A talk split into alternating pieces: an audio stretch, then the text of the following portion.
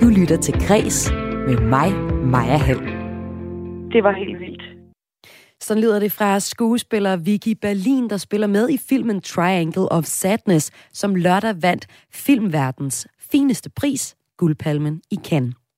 Instruktøren bag filmen er svenske Ruben Østlund, der vinder prisen for anden gang. Og med to palmer på kaminhylden, der beviser han, at han er en instruktør i mesterklasse, når han med gys og latter viser mennesker, når de er aller værst. Det fortæller første gæst her i Kulturmagasinet Kreds i dag, hvor vi også skal høre fra Vicky Berlin selv, som fik nyheden om øh, prisen mellem to numre i Odense Sommerrevy. Vegetarrestauranter landet over kan ikke få kokkeelever på fuld tid, fordi eleverne skal lære at arbejde med kød. Og det er et problem, mener brancheorganisationen Danske Restauranter og Caféer. Det synes øh, vi jo er, er en lidt gammeldags holdning i og med, når vi kigger på, hvordan øh, det udvikler sig inden for det gastronomiske øh, område i forhold til, til vegetarer og veganer. Formanden for det faglige udvalg for gastronomuddannelsen afviser kritikken her, og ham taler jeg med senere i udsendelsen. Det her det er lyden af en mand forklædt som en gammel dame i kørestol. Han har angrebet en af verdens absolut mest betydningsfulde kunstværker, Mona Lisa, og det har han gjort med en lavkage. Det kan godt lidt lyde som en overskrift fra en Anders Sand, et Anders Sandblad, men det skete faktisk i går eftermiddags, og det her værk skal det handle om sidst her i udsendelsen. Velkommen indenfor. Mit navn er Maja Hall. Og øh, velkommen ind til en udsendelse, der starter i Frankrig, men ikke i Paris, men det sydfranske by Cannes. Den svenske filmskaber Ruben Østlund vandt filmverdens fineste pris, Guldpalmen i Cannes, for The Square. Det gjorde han i 2017. Og alene af den grund, så regnede ingen med, at han kunne gentage succesen med sin opfølger Triangle of Sadness med danske Vicky Berlin og Slatko Buric på rollelisten. Men det gjorde han altså. And when this happened, I, I just felt like, why? Why? That is so We are all equal. That is so true. Everyone's equal. We are all equal. Vi er alle ens, lød det her fra en meget rig kvinde i et boblebad. Og det siger hun til en tjener, som netop er kommet med champagne. Og den her scene, den udspiller sig i filmen Triangle of Sadness. Filmen blev vist i Cannes, og øh, har altså ikke haft premiere i danske biografer endnu. Om lidt taler jeg med ansvarshavende chefredaktør på filmmagasinet Eko om denne dobbelt kan-vinder Ruben Østlund og hvem han er som instruktør. Men først skal vi høre fra skuespiller Vicky Berlin, der altså spiller med i filmen. Min kollega Lene Grønborg Poulsen fangede en glad og også ret træt Vicky Berlin, som efter nogle hektiske dage i Cannes er hjemme i Danmark igen for at spille med i Odense Sommerrevy. Lige nu har jeg det øh, øh godt, men er utrolig træt. Øh, jeg har spillet øh, øh, mange forestillinger her i sidste uge, efter jeg kom hjem fra Cannes, øh, hvor jeg allerede må, må sige, var en lille smule brugt. Øh, og så den nyhed her lørdag, hvor vi fik at vide, at vi vandt palmerne. Det er jo, ja, det, det var helt vildt. Øh, så jeg er en lille smule træt, men meget, meget glad. Og hvordan fik du nyheden om, at I havde vundet den her pris? Jamen, øh, jeg, jeg spillede faktisk forestillingen der, øh, i Odense Sommerrevy, da det skete, så jeg havde min telefon stående sådan lidt og havde kan kørende på deres YouTube-kanal for at se. Jeg, jeg troede ikke, vi ville vinde. Det skal jeg være helt ærlig sige. Jeg troede simpelthen ikke på det. Men det var jo meget interessant at se, hvem vinder så. Øh, og så havde jeg set, Ruben gik på en røde løber, og tænkte jeg, det er alligevel mærkeligt, hvis ikke vi vinder noget som helst.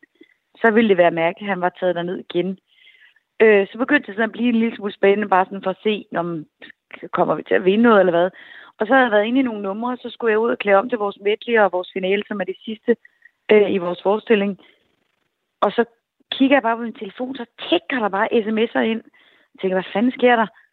Og så åbnede jeg bare en, og så stod der tillykke med guldpalmen. Og så tænkte jeg, hvad sker der?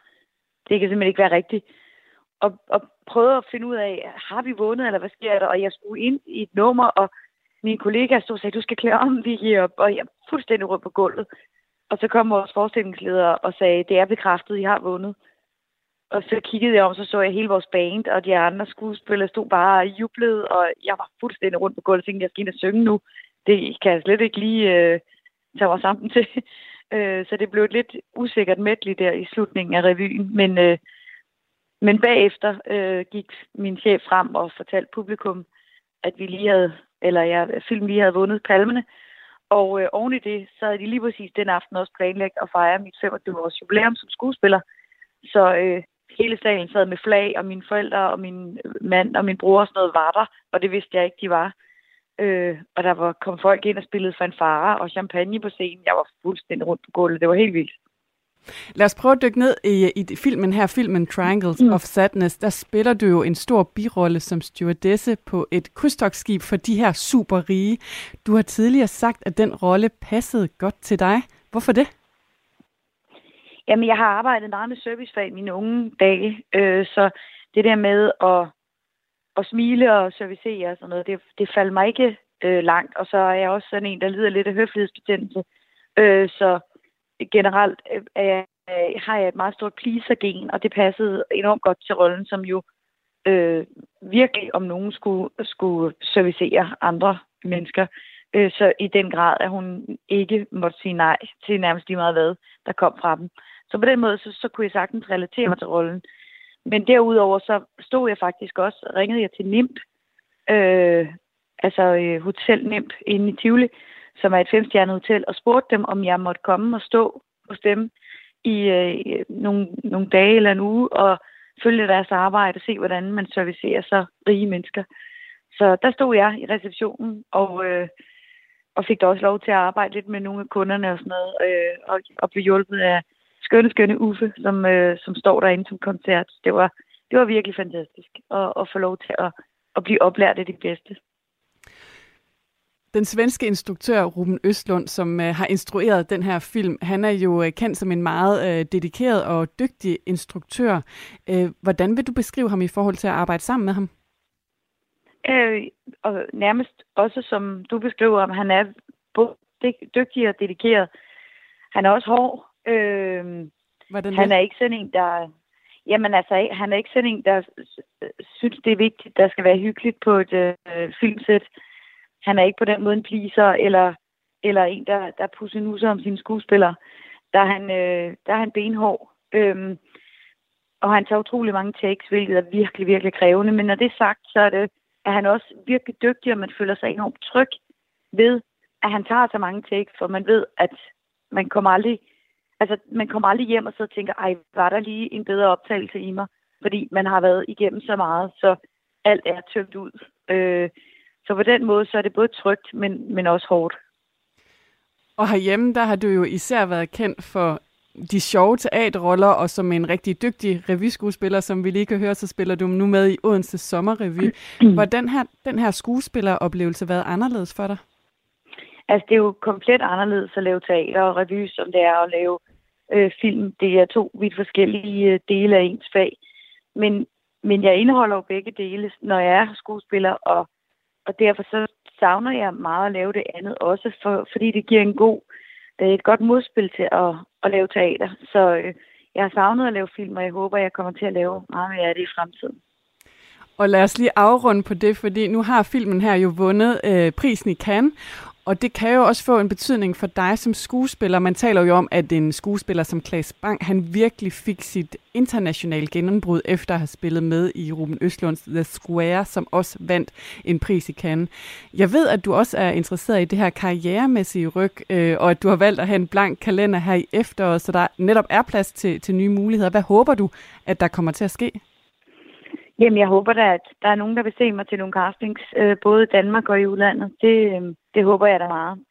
Der er ikke nogen klassiske roller på den måde, jeg drømmer om, men øh, der er der mange dygtige instruktører, som jeg drømmer om at arbejde sammen med. Så for det i hvert fald, jeg har også fået en agent i London, som jeg ved sidder klar til at pushe mig til udlandet. Så øh, jeg, jeg er bare åben for at se, hvad der sker lød det altså her fra Vicky Berlin, som spiller med i Triangle of Sadness, der vandt guldpalmen i Cannes lørdag aften. Kun otte instruktører før Ruben Østlund har vundet guldpalmen to gange, blandt andet danske Bil August. Nu skal vi se lidt nærmere på, hvem Ruben Østlund som instruktør er. Og en, som ved noget om det, det er min næste gæst her i Kreds i dag, Claus Christensen, ansvarshavende chefredaktør på filmmagasinet Eko. Velkommen til. Tak for det. Du var også øh, med hos os her i Kulturmagasinet Kreds for et par uger siden, hvor du fortalte om nogle af de film, øh, som alle talte om i Cannes. Her var vi selvfølgelig også forbi Ruben Østlunds film Triangle of Sadness. Men dengang, der var du tvivlende i forhold til, om Østlund kunne vinde igen. Og du siger også, at det er ret overraskende, at øh, han kan hive guldpalmerne med hjem igen. Hvorfor er det det? Jamen, fordi kan handler om at finde det nyeste nye, det som peger frem, det som skaber ny filmkunst. Og øh, Ruben har jo lige vundet for nogle år siden en guldpalme for øh, The Square, og øh, nu har han lavet en film, som er fantastisk god, men som måske ikke er totalt så nyskabende, fordi vi har set det før. Øhm, og derfor havde, øh, tror jeg, ingen, heller ikke Ruben Østlund selv, øh, regnet med at vinde. Man kunne se, hvor overraskende, overrasket han blev, da der kun var én pris tilbage at uddele. Og altså, så kunne han jo godt kigge sig rundt i salen, om han nærmest var den eneste, der ikke havde været på scenen. Så der gik han op og var meget overrasket. Og du siger så, at vi har set det før, det her, som Ruben Østlund kan. Han er en kendt og hyped instruktør, og nu altså dobbeltvinder øh, af prisen i Cannes. Altså, han er særlig god til at vise, hvad, hvor vi som mennesker er aller værst. Han laver sådan nogle øh, film, hvor der virkelig går til grænsen, hvor man virkelig kommer til at tvivle på, hvad man selv vil gøre i en eller anden svær situation. Men prøv lige at sætte nogle ord på, hvad er det, han kan gøre, når han, når han tager fat i de her svære dilemmaer som instruktør? Jamen altså, han er god til at træde på vores ømme tær. De fleste instruktører i dag er sådan psykologiske. De, det vil sige, de laver nogle karakterer, og så går de tilbage og siger, hvad har skabt det her menneske, vi arbejder med? Hvad var barndommen osv.? Sådan arbejder Ruben Østlund overhovedet ikke. Han sætter nogle situationer op, som sætter mennesker under pres. Mange har sikkert set Force Majeure, hvor en lille familie er på skiferie, og hvor der så pludselig kommer sådan et sneskred, og det får så øh, manden i familien, som sådan set skulle tage hjælpe sine børn og sin kone, han stikker af. Og øh, det er sådan nogle situationer, han er fat i, hvor vi ligesom afslører vores sande jeg som mennesker. Han ser i virkeligheden mennesker lidt som dyr. Han har det blik på, på os. Og øh, så er han altså god til at tage alle de der ømme ting, de tabuer, tager han op i sine film. Og i den nye film, der handler det altså så om denne her fuldstændig absurde forskel mellem rig og fattig i verden. Ja, hvad er sat på spidsen i Triangle of Sadness? Jamen, det er jo det her med rige mennesker, der føler sig bedre. Det klip i spillet, det var mm. jo et helt øh, godt eksempel. Altså en, en meget, meget rig kvinde, der siger, jamen, vi er alle sammen lige. Nej, vi er overhovedet ej, siger Ruben Østlund. Men så driller han jo lidt ekstra, fordi så kommer der, i det her båd kommer jo i urørt vande, kan man godt sige, sådan så, at de bliver alle sammen, efter at have fået den her meget delikate midter, så bliver de jo alle sammen syge, så de ligger sig simpelthen og brækker sig i lovtykke stråler. Og der viser han jo, jamen så kan man jo have nok så mange penge på kontoen. Det hjælper en overhovedet ikke. Og da der så sker det, at øh, skibet får lykker, og de her mennesker kommer op på en øde ø, jamen så er det pludselig nogle helt andre egenskaber, man skal have for at klare sig godt. Og der viser han jo, og det det er jo sådan noget, han elsker, viser han, at den, der har været længst nede i hierarkiet, er rengøringsdamen, den filippinske rengøringsdame. Men pludselig er hun ø- øverst, fordi hun kan en ting. Hun kan gå ud i vandet, og så med sine bare næver kan hun fange fisk. Og pludselig er hun altså den, der har magten. Og det viser så hende fra hendes værste side, fordi det kan hun ikke lade være med at udnytte. Og det er jo altså nok også det, der har været med til, at han har vundet prisen her for anden gang til Cannes. Men øh, Ruben Østlund har også vagt opsigt på andre måder på filmfestivalen, fordi øh, han har udtalt, at danske film er kedelige. Helt konkret så har han sagt, at øh, det har længe været diskussion om, at danskere er gode til at lave film. Jeg synes, at danskerne er ganske dårlige til at lave film. De laver konventionelle, kedelige storytelling-film. Har han i din optik en pointe i, at Danmark ikke ligger i, i topfeltet, når det kommer til nytænkende film, Claus Christensen? Nej, det synes jeg ikke, han har faktisk, men det kendetegner jo Ruben Østlund, at han benytter en hver lejlighed til at prikke til os, til mm. at provokere os, og det gør han selvfølgelig også her. Og det har jo lidt at gøre med, at Sverige i mange år har været lillebror i det her øh, nordiske. Øh, Danmark har haft føretrøjen lige siden Dogme i 1998. Det mener jeg stadigvæk, vi har. Vi er enormt gode til at lave mange forskellige typer af film, og vi laver også meget eksperimenterende film. I biografen har vi jo lige haft øh, Christian Taftrup, Speak No Evil. Og, og film, Taftrup er også selv inspireret af Østland, er han ikke det? Meget inspireret. Mm. De tænker lidt på samme måde. De er ikke så interesserede i at lave nogle historier om specifikke mennesker. De vil gerne sige noget større om samfundet.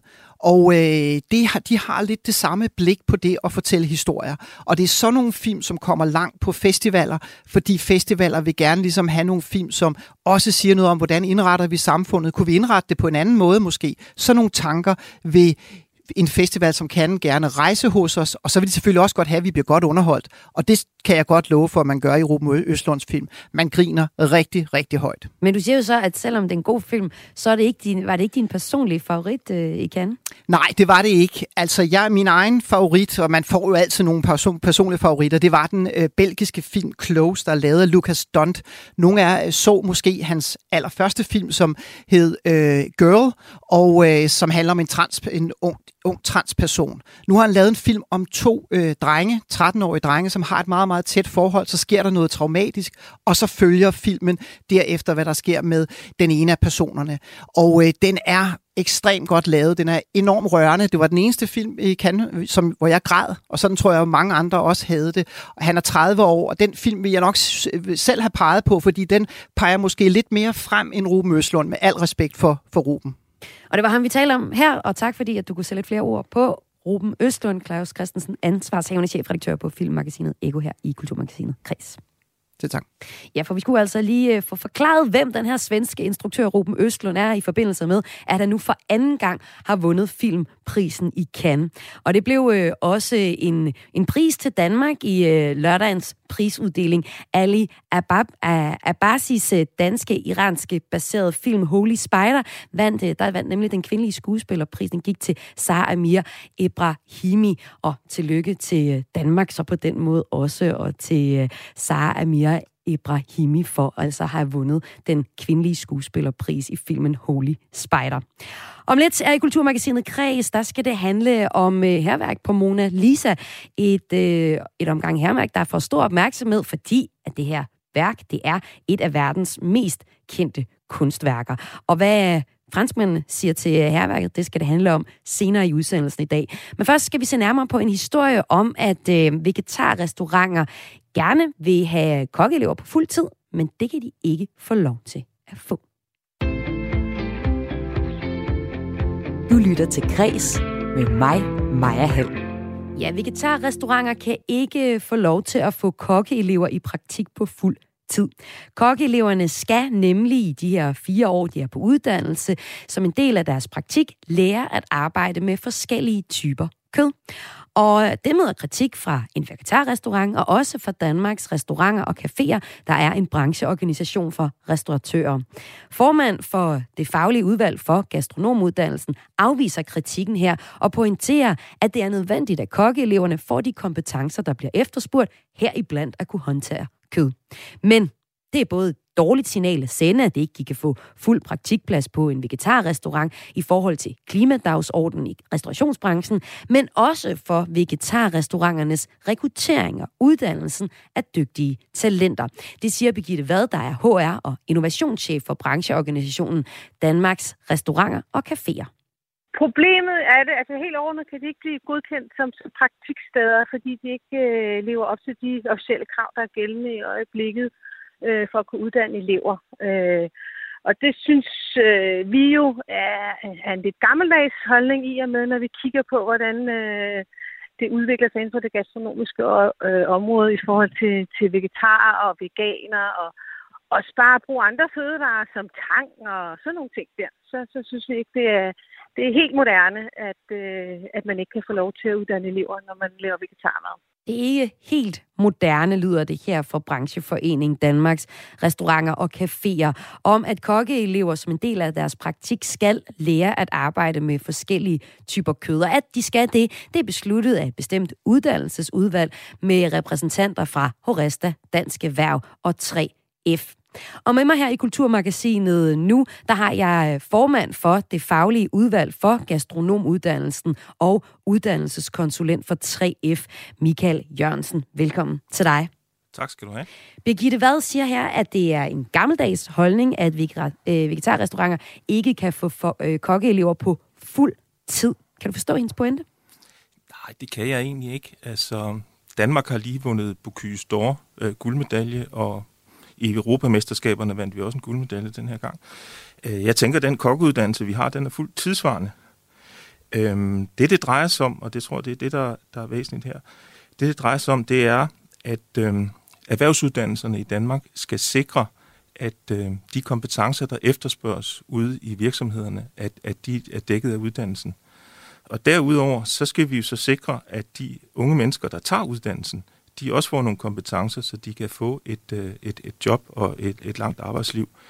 Øhm, som det er lige nu, så er, øh, er vegetarrestauranterne, det er, de er specialiseret. Øhm, vi har øh, 6.500 øh, virksomheder, der er godkendt til hotel- og restaurationsuddannelserne i Danmark. Øhm, og hvis jeg skal øh, kan sige, gætte lidt, så vil jeg tro, at en 200-300 øh, max øh, af de her er, er vegetarrestauranter, og endnu færre er rene øh, veganske restauranter. Så, så, så jeg, kan ikke, jeg kan ikke se problemet. Og så er der en anden del i det her. Det mm. er, at øh, hvis man er uddannet kok, og også har arbejdet med kød og rørt ved kød, så kan man jo blive en glimrende kok i en vegetarrestaurant. Så du mener, man kan opnå øh, kompetencerne på trods af, at man har været på en, øh, en restaurant, der også øh, arbejder med kød. Men oplever I efterspørgsel på kokkeelever til vegetarrestauranter i det hele taget, altså fra restauranterne selv og fra eleverne? Det gør vi ikke umiddelbart. Vi får nogle... Slet ikke? det gør vi ikke umiddelbart. Vi får nogle ganske få ansøgninger om, øh, om godkendelse til, øh, til øh, oplæring af, af kokke. Nu, skal det være, nu er det faktisk sådan, at gastronomuddannelsen den dækker både specialerne kok og, og smørbrød catering.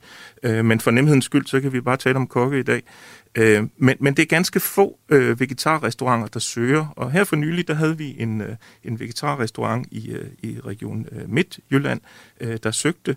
Øh, de blev godkendt til at have en, øh, en kokkeelev, halvdelen af læretiden, og så den anden halvdel skal så eleven ud i en restaurant, der er fuldt godkendt, hvor de så kan få den sidste del af uddannelsen med. Og det synes jeg faktisk er en, en ganske fin øh, måde at gøre det på. Hvorfor er det i øh, første omgang besluttet, at kokke skal have med kød at gøre i, i praktikmålene? Ja, nu er det jo sådan, at, at, at, at kokkefaget er jo et oldgammelt fag, Øh, og hvis vi talte øh, om, om, om, om kokke for, for 100 år siden, var der jo ikke nogen, der kunne forestille sig, at man ikke arbejdede med kød.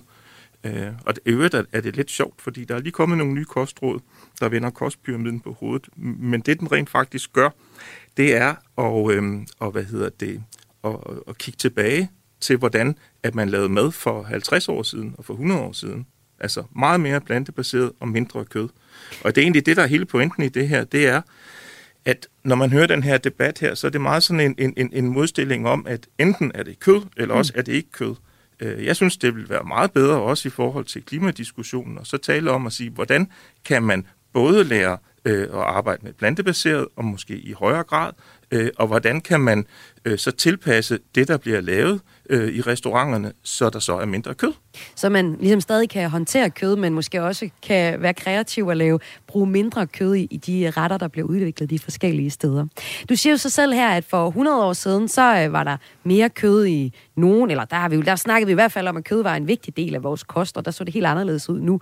Og der er jo også gået 100 år siden, 100 år siden, og der er, fortsætter jo med udvikling. Og hvis vi kigger på udvikling, så er der en stigning i folk, der spiser vegetarisk, og også i vegetarrestauranterne. Hvis vi kigger på folk, der spiser vegetarisk, så fra 2017 til 2021 er der en stigning på 1,3 procentpoint i danskere, der lever vegetarisk herunder vegansk. Det viser tal fra øh, Coop.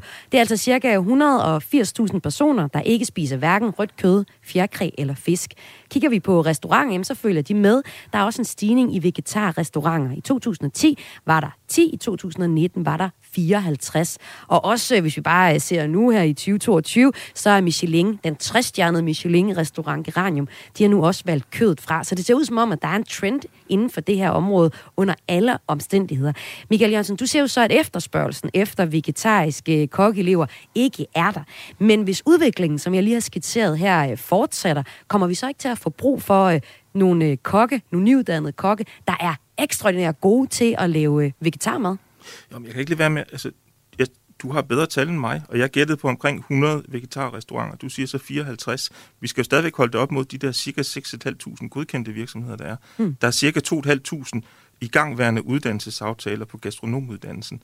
Altså, og så, så kan jeg så svare på, på, på dit spørgsmål og sige, erhvervsuddannelserne, som jeg sagde før, de er sat i verden for at sikre det kompetencebehov, der er på arbejdsmarkedet og sikre, at medarbejderne, de, dem der får uddannelsen, de har nogle blivende kompetencer.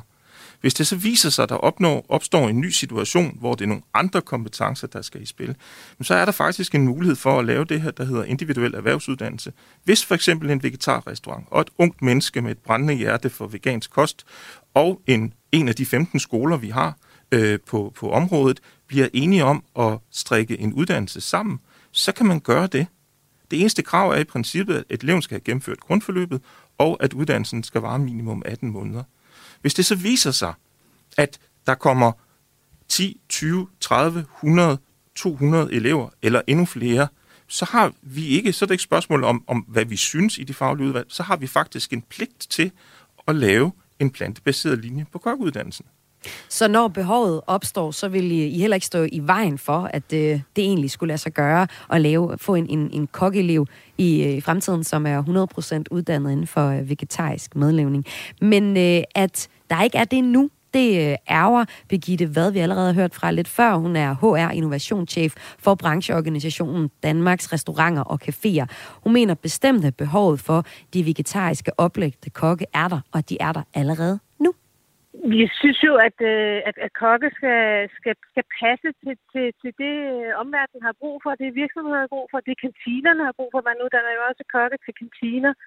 Så der er jo masser af virksomheder, som efterspørger catering, som, som, øh, som er meget mere vegetarisk. Øh, og, og så er der jo også øh, masser af restauranter, der skal leve af det her. Så, så det at have en, øh, en bogstaveligt talt fødekæde af, af udlærte kokke til at, at, at komme og stå i sit køkken og være med til at udvikle køkken, det, det har man jo brug for øh, i sin virksomhed. Så vi hører altså her brancheorganisationen Danmarks Restauranter, der mener, der er et behov for det nu. Michael Jørgensen, øh, burde I ikke lytte til det øh, nu og fremtidssikre jeres uddannelse? Jamen, det er jo sådan, at hvis du er uddannet kok i dag, så kan du alle de her ting her, der bliver efterspurgt. Øh, hvis du er uddannet kok og har arbejdet på en restaurant, der både har kød og fisk, jamen, og så kan det godt være, at du er god til fisk. Hvis du så kommer til at arbejde bagefter på en fiskerestaurant, så bliver du endnu bedre til fisk. Og sådan er det også øh, med kokke i dag, der bliver uddannet på, på vores, øh, så på kokkeuddannelsen, den del af de 27 uger, der ligger på, på skole øh, i uddannelsen, der er der masser med, med, med, med, med planter, med bønner, øh, øh, alt, alle kan sige, de elementer, der understøtter det vegetariske. Så det er masser af, det ligger i kokkeuddannelsen i dag. Øhm, jeg, kan, jeg kan undre mig lidt over, at altså en ting er tiden, og der er ingen tvivl om, at det her det går i den her retning. Mm. Men jeg kan undre mig over, at, at, at jeg, jeg synes, det er lidt påfaldende, at der er så stor fokus fra, fra vegetarrestauranter til at få elever lige nu og her. Mm. Og jeg kan ikke lade være med at få en tanke om, det er et spørgsmål om, om mangel på arbejdskraft, frem for, for, for det at, at skulle uddanne elever. Fordi, altså, fordi, og ja. bare lige sige, mm. fordi hvis det er mangel på arbejdskraft, der, der er behov for, så er det jo ikke elever, der skal mm. være løsningen. Så skal der jo findes andre løsninger. Og der har vi. Vi har rent faktisk øhm, 18 AMU-kurser. Det er arbejdsmarkedsuddannelse. Der kan man gå ind fra gaden i princippet, så kan man tage et kursus. Der har vi alt i alt 18 øh, kurser med en samlet varighed på 41 dage, der relaterer sig mod bæredygtighed. Herunder øh, masser af det vegetariske køkken. Så, så, så øh, men bare lige for at slå det helt fast en mm. gang til. Hvis der står, kan man sige, øh, rigtig, rigtig mange unge mennesker og banker på, eventuelt har forsøgt øh, ved at tage den her individuelle erhvervsuddannelse, som muligheden øh, er til, øh, så har vi pligt til at lave uddannelserne. Mm. Ja, der, der er ikke noget for og imod øh, kød eller planter eller noget som helst. Vi skal sådan set lave de uddannelser, der er behov for. Men, men lige nu er der ikke grundlaget for øh, at lave rene plantebaserede kokkeuddannelser. Og nu siger du netop det her med, at, der, at hvis der mangler arbejdskraft, så er det jo ikke øh, de studerende, man skal hente ind, så er det et andet sted, man har brug for at få for uddannet flere. Og lidt i forlængelse af det, så øh, siger Birgitte Vad, at øh, hun mener, at det, kan, det her det kan ende i rekrutteringsproblemer. Altså, hvis ikke man får nogle dygtige øh, kokke ind, øh, kokkeelever ind, der bliver uddannet inden for med, med speciale i øh, vegetarmad, øh, så kan man komme til at mangle dem i sidste ende. Prøv høre her. Det er jo ærgerligt, at, øh, fordi man bruger jo som, som, som sagt en, øh, en, en praktikplads både til at oplære sin egne, øh, sin egen dygtige kokke, så det der med at have dem i hele elevtiden, og have dem i alle fire år, er jo rigtig vigtigt for virksomheden, øh, og fordi man bruger jo, og vil jo gerne knytte øh, sine elever tæt til sig, og man vil gerne være med til at udvikle dem. Så det her med, at de kun er på besøg, øh, fordi de ikke kan have deres fulde praktiktid der, øh, det, det, altså, udover det bøvle, så er det også øh, så er det heller ikke så, så, så fedt, når man egentlig gerne vil, vil, vil kunne rekruttere og fastholde medarbejdere og bruge det som en, som en fødekæde til, til de medarbejdere, man vil have i restauranten. Ja, så det vi hører øh, brancheorganisationen sige her, at de gerne vil kunne fastholde medarbejdere, som man kunne forestille sig, der, der øh, altså er på en, øh, en restaurant som øh, kokkeelev i, øh, i hele fire år, så kunne fortsætte i restauranten. Altså bliver det, som Birgitte Vad nævner, ikke mere, øh, altså simpelthen mere mindre bøvlet, hvis alle restauranter kunne få en kokkeelev på, på fuld tid, også vegetarrestauranterne? Jamen, der er jo rigtig, rigtig mange restauranttyper i Danmark, der ikke kan få elever, fordi de ikke lever op til de fulde praktikmål, der ligger for uddannelsen. Hvad skal der til? Jamen, der, ja, der, der skal, hvis vi kigger på en typisk restaurant, hvor man, man både har selskaber, man har à la carte, man har en, en, en bred vifte af forskellige råvarer, og man tilbereder dem på en bred vifte af forskellige måder. Det er sådan set det, der skal til. Øh, men lige for at sige, altså Birgitte Vad, hun øh, kunne måske prøve at kigge på mulighederne, i stedet for at, at kigge på det, der ikke kan lade sig gøre. Øh, jeg nævnte tidligere, at vi har lige godkendt en restaurant i, øh, i, i Region Midtjylland til at have kokkeelever i to år ud af fire år. Det synes jeg da, det er godt. To år er der, er der rigtig lang tid at have en elev. Der er jo ikke nogen, der siger, at når den elev så skal videre til den næste restaurant og, og, og lære de ting, man ikke kan lære i vegetarrestaurant, at man så ikke kan tage en ny elev. Så det sige, på den måde, så kan man faktisk have en elev hele tiden. Mm. Øh, og så kan man oplære den i den her ting. Men en anden ting, der også lidt undrer mig, det er, at at det er DRC, der er på banen i det her. Fordi DRC øh, er jo medlem af Dansk Erhverv, og Dansk Erhverv har plads i det faglige udvalg. Øh, og det var egentlig den vej igennem, at den her kritik skulle komme, så man ligesom kunne udøve den indflydelse og sidde med ved bordet, frem for at, kan man sige, at, at problematisere noget i medierne, som, som, som faktisk øh, ikke er et problem. Fordi, at det og godt... DRC, det er Danmarks Restauranter og Caféer, du, du ja, taler ja, her. Ja. Ja. Og øh, nu, nu nævner du, så er en, en, en restaurant i, øh, i Aarhus, der er blevet godkendt til at have en, øh, en kokkeelev, en vegetarisk restaurant i Aarhus, øh, eller i øh, Østjylland, som øh, er godkendt til at få en kokkeelev ind i, øh, i to år, altså et, en øh, deltids øh, kokkeelevs chance.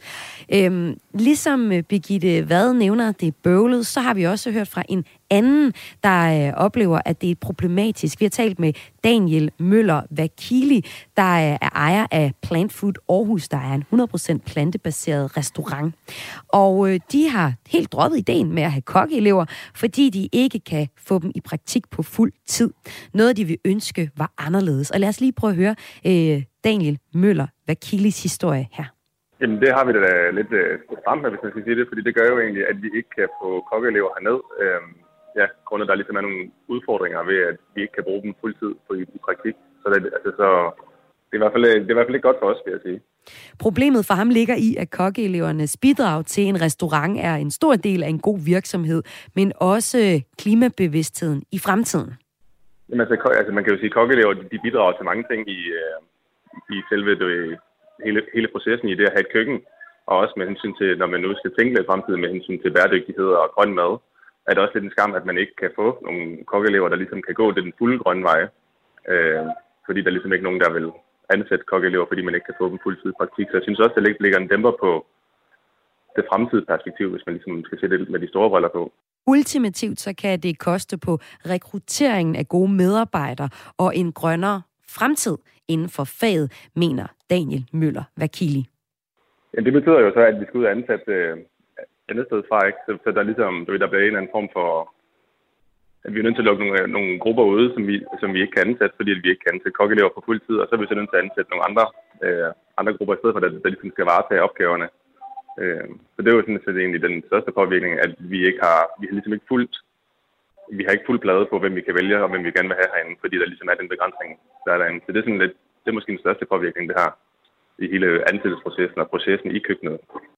Plant Food i Aarhus har ikke, ønsket, har ikke ansøgt om at få fuldtids kokkeelever, så øh, det faglige udvalg for øh, gastronomuddannelsen kunne godkende den. Og det er netop øh, fordi, at øh, de synes, at det har været for bøvlet. Men det vi jo sådan set hører her øh, Daniel Møller sige, altså fra Plant Food, det er, at det er på de store linjer, så er det et godt signal at sende, hvis man kunne få fuldtid øh, kokkeelever i en vegetarrestaurant. Hvis vi nu lige afslutningsvis skulle tage den snak, kan du så ikke se, at det øh, vil sende et godt signal, hvis man øh, som kokkeelev kunne tage en 100% vegetaruddannelse, Michael Jørgensen?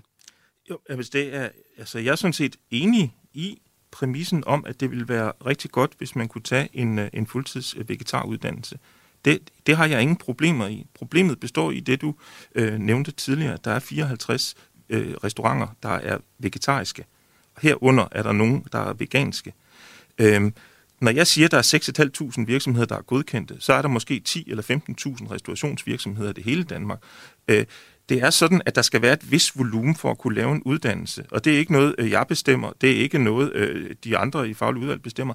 Det er simpelthen øh, undervisningsministeriet. Men kan I ikke også være med til at skubbe grænserne og skubbe eleverne i en retning, der er mere plantebaseret, som du jo egentlig også er fortaler for, Michael Jensen. Ja, det gør vi da i den grad. Altså, vi, hvis man går ind og kigger på de kompetencemål, der ligger for, for, for kokkeuddannelsen i dag, så vil man se, at der er umådeligt mange øh, pinde med bæredygtighed. Vi har for eksempel lige øh, lagt øh, bæredygtighedsuddannelsen, et syv-års AMU-kursus, har vi lagt ind som, en, øh, som det, der hedder en, øh, en øh, valgfri specialfag, som man kan vælge til. Man kan ovenikøbet tage en erhvervsrettet påbygning, og sammen med andre øh, valgfri specialefag kan man udvide kokkeuddannelsen med fire uger, altså fire uger, uger ud over de 27. Det er faktisk øh, ret mange skoleuger, hvor man kan have rent fokus på plantebaseret og vegetarisk kost.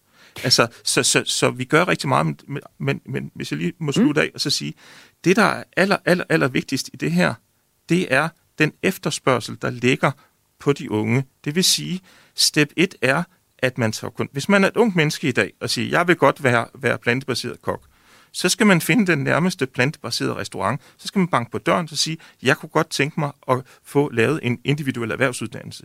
Så tager restauranten og eleven hinanden i hånden og går til den nærmeste skole og siger, kunne I ikke lave en individuel erhvervsuddannelse for os? Når så de er kommet i gang, og den her uddannelse kører, og vi kan se, der er en vækst i volumen på det her, så har vi pligt til at lave en plantebaseret kokkeuddannelse. Det vil være den aller, aller bedste måde at gøre det på. Lige et, et, et, lige et lille spokkone spørgsmål til sidst, Michael Jørgensen. Hvor lang tid tror du, der går, før vi får sådan en uddannelse? Uh, det ved jeg ikke. Jeg tror, det går hurtigere end... end, end, end, end er det 10 år? Er det 5 år? Er det 2 år? Jeg tror, det er mellem 5 og 10 år. Sådan lød det her for formand for det faglige udvalg for gastronomuddannelsen og uddannelseskonsulent for 3F, Michael Jørgensen. Tusind tak, fordi du var med her i Kulturmagasinet Græs. Tak.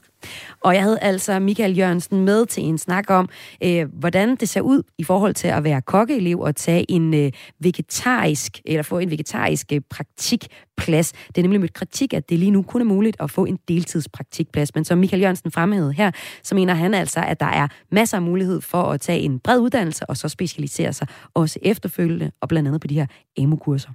Grunden til, at vi taler om det her i dag, det er fordi i anledning af Madens Folkemøde, der er den 3. juni, der har vi den øh, seneste tid her på Radio 4 kigget nærmere på restaurationsbranchen og nogle af de debatter, der er i den branche. I sidste uge kom vi omkring arbejdsmiljøet og i det her indslag på, på krokken, kokkernes øh, praktik og vegetarrestauranterne. Du kan finde de tidligere indslag som podcast, og det kan du for eksempel i Radio 4's øh, app, hvor du bare går ind og søger på Kreds, Kulturmagasinet Kreds. Om lidt her i Kulturmagasinet Kreds, som du har tunet ind på, der får du en kulturanbefaling fra vores kulturagent i Østjylland. Men øh, først skal det handle om, at øh, Mona Lisa er blevet udsat for øh, ja, kageherværk, er det faktisk. Du lytter til Græs med mig, Maja Hall. Jeg tror, at kunstelskere verden over har siddet med sådan hjertet helt op i halsen, da de tjekkede øh, nyheder og så, at et af verdens måske mest kendte kunstværker er blevet angrebet, er blevet udsat for herværk. I går eftermiddags forsøgte en ung mand at øh, angribe Leonardo da Vincis ikoniske maleri Mona Lisa på Louvre-museet i Paris. Det skriver flere internationale medier. Han skulle angiveligt have forsøgt at smadre det øh, skudsikre glas, der beskytter maleriet, men da det så ikke lykkes, så smurte han i stedet kage på glasset. Det er altså ikke noget, der tyder på, at øh, selve værket skulle have taget skade. Kun øh, glasset udenpå er blevet lidt snasket af kage. Med mig har jeg nu freelance-journalist bosat i Paris, Dyvike Vestergaard Johansen. Velkommen til Kreds. Tak skal du have. Du har fulgt øh, med i sagen her i, øh, i de franske medier mm. i løbet af dagen. Prøv lige at fortælle til at starte med, Dyvike Vestergaard Johansen. Hvad er det præcis, der er sket?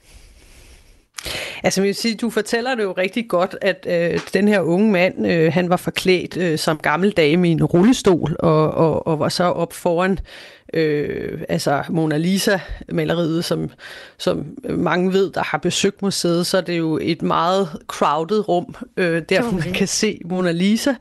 Og, øh, og så har han så forsøgt at, at smadre det her øh, skudsikre glas foran øh, værket, og så øh, lavede det, du, som du så, så fire på øh, dansk, så fint et tærteattentat, altså som jo faktisk er et, altså, en, øh, altså på fransk bruger fransk presse for eksempel det ord, der hedder entarté, som også beskav, altså bogstaveligt betyder at blive tærtet til, ikke? og som jo er en protesthandling, der består af at kaste en cremetærtet i hovedet på en offentlig personlighed eller et offentligt sted, og det er faktisk en, en ret kendt handling, altså øh, på, på engelsk hedder det, det pieing eller pie attack, altså fordi for eksempel den tidligere franske præsident øh, Nicolas Sarkozy fandt jeg ud af, er blevet udsat for et tærteattentat, også Bill Gates mm. er flere gange blevet udsat for sådan et her øh, tærteattentat, ikke? så det er kendt for at være en, en øh, protesthandling for at få opmærksomhed om en sag,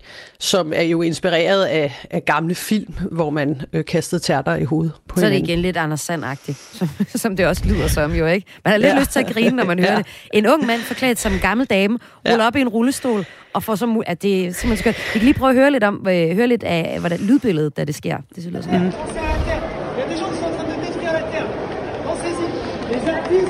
Det her det er øh, lydbilledet, hvor manden råber et budskab, mens han bliver ført væk af vagter. Videoen, øh, som florerer bredt på sociale medier, er del af en person med brugernavnet Luke mm. XC 2002. Jyvike Vestergaard Johansen, øh, du bor i Paris og forstår fransk, så kan du lige prøve at fortælle os, hvad er det, han mm. råber her?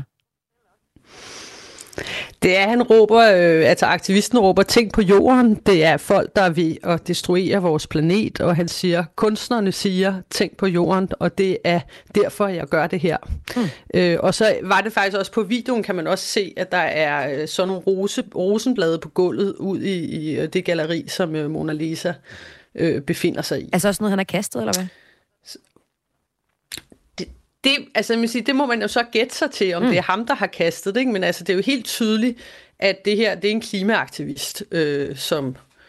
Øh, altså, man siger, Grosa er jo også noget med... Det er en plante. Øh, Men ved vi noget om, hvorfor han måde, har gjort ja. det her?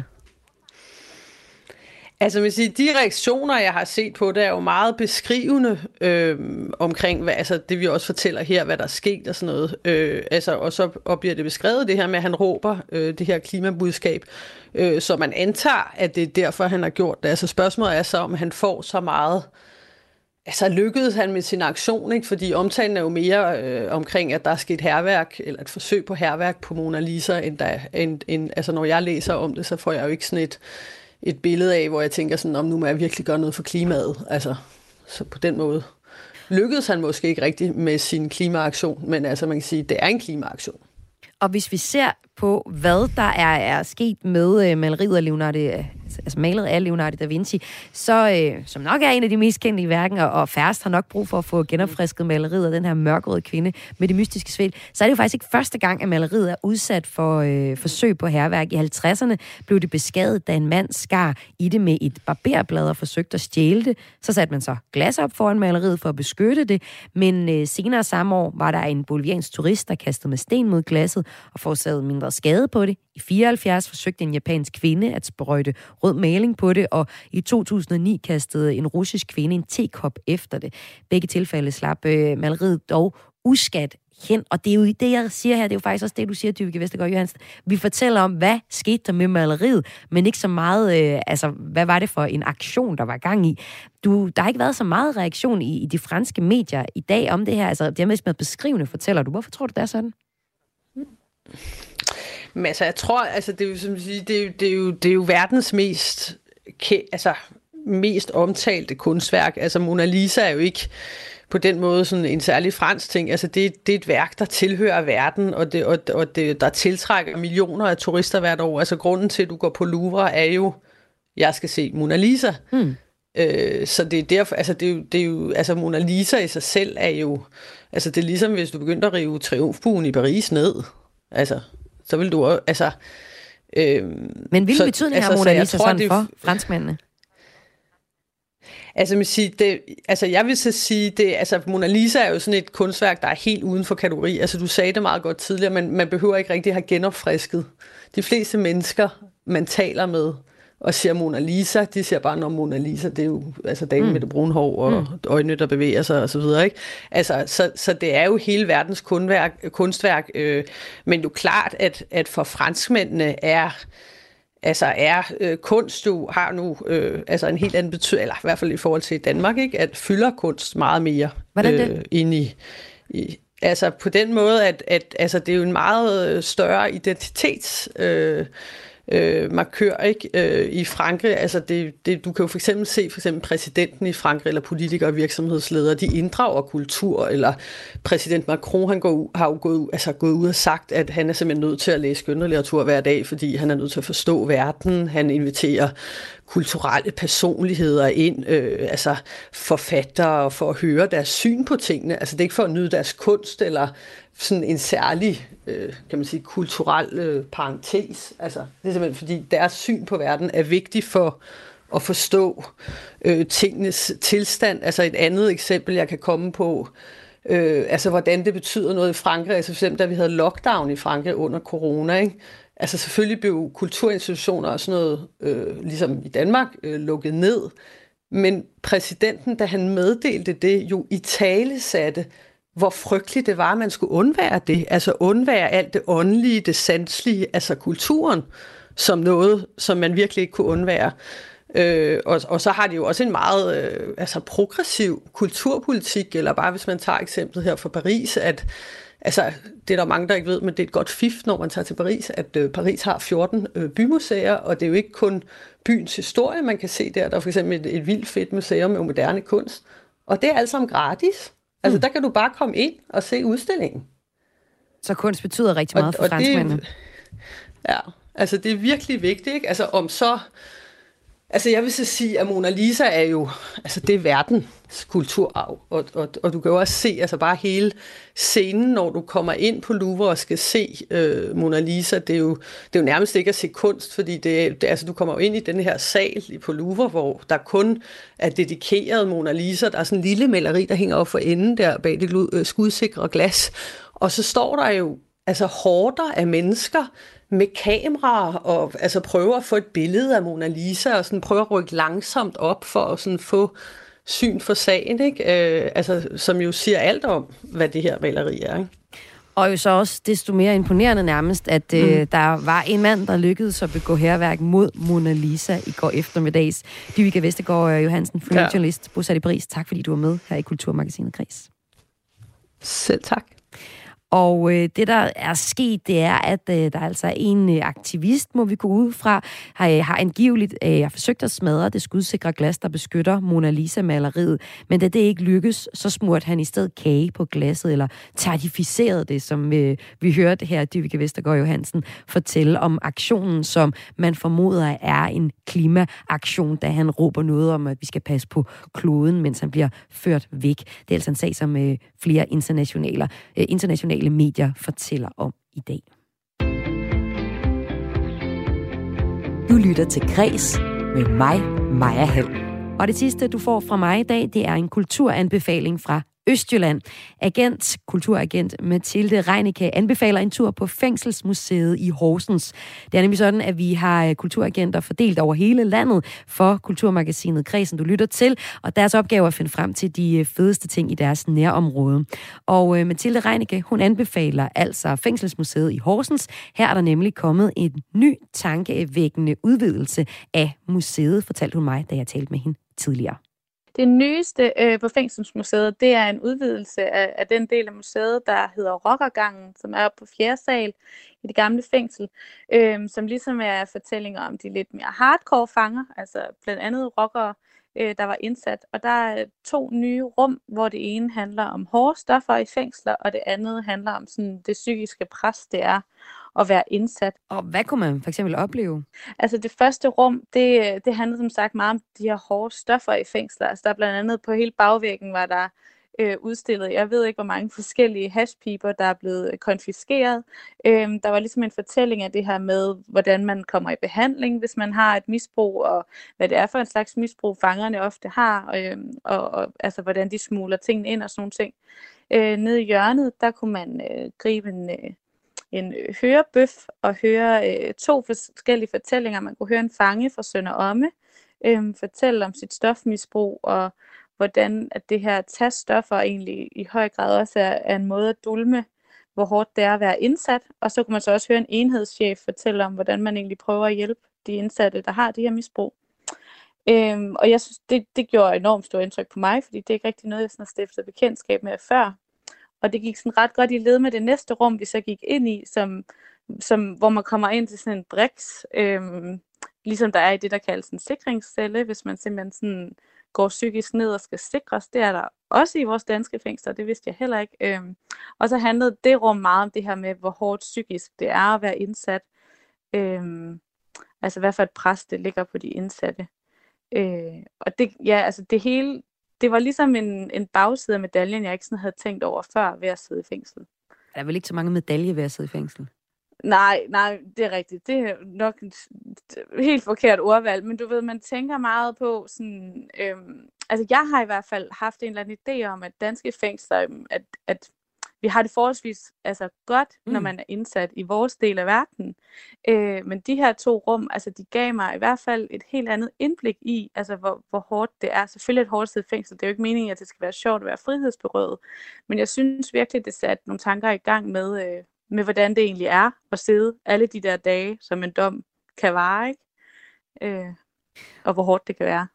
Og Mathilde Reinicke, som uh, kulturagent uh, her på i Kulturmagasinet Kreds, der anbefaler du en tur på uh, Horsens Fængselsmuseum, som du har været, og som altså har fået en ny afdeling, der hedder Rockergangen. Men hvad kan man ellers opleve på Fængselsmuseet? Ja, altså nu, rockergangen er ikke som sådan ny, så hvis man har været op og se rockergangen før, men det er ligesom et, et par nye rum, det er, det er bare lige for at sige, øh, folk skal møde op alligevel, hvis de har set det. men men øh, altså Fængselsmuseet er jo det gamle museum, som det stod i 2006, da det blev, øh, da det blev lukket. Det er et, et gammelt museum fra 1853, så man kan ligesom se de gamle bygninger, som er enormt flotte. Øh, og noget af det, som jeg synes, der er rigtig spændende, er, at de også har en afdeling om den sidste henrettelse i Danmark.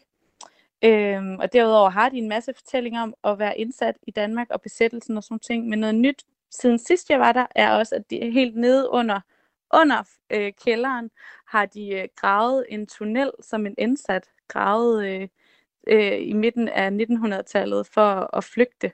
Øh, Lorentzens tunnel hedder den del, og den synes jeg i hvert fald også, at man skulle øh, tage til Fængselsmuseet for at se. Det var virkelig sjovt og imponerende øh, udstilling. Ja, nu siger du sjov, Mathilde, fordi kommer man ikke hurtigt til at, at synes, at, øh, at det er sådan sjovt og sådan lidt Olsenbanden-agtigt at være på fængselsmuseum?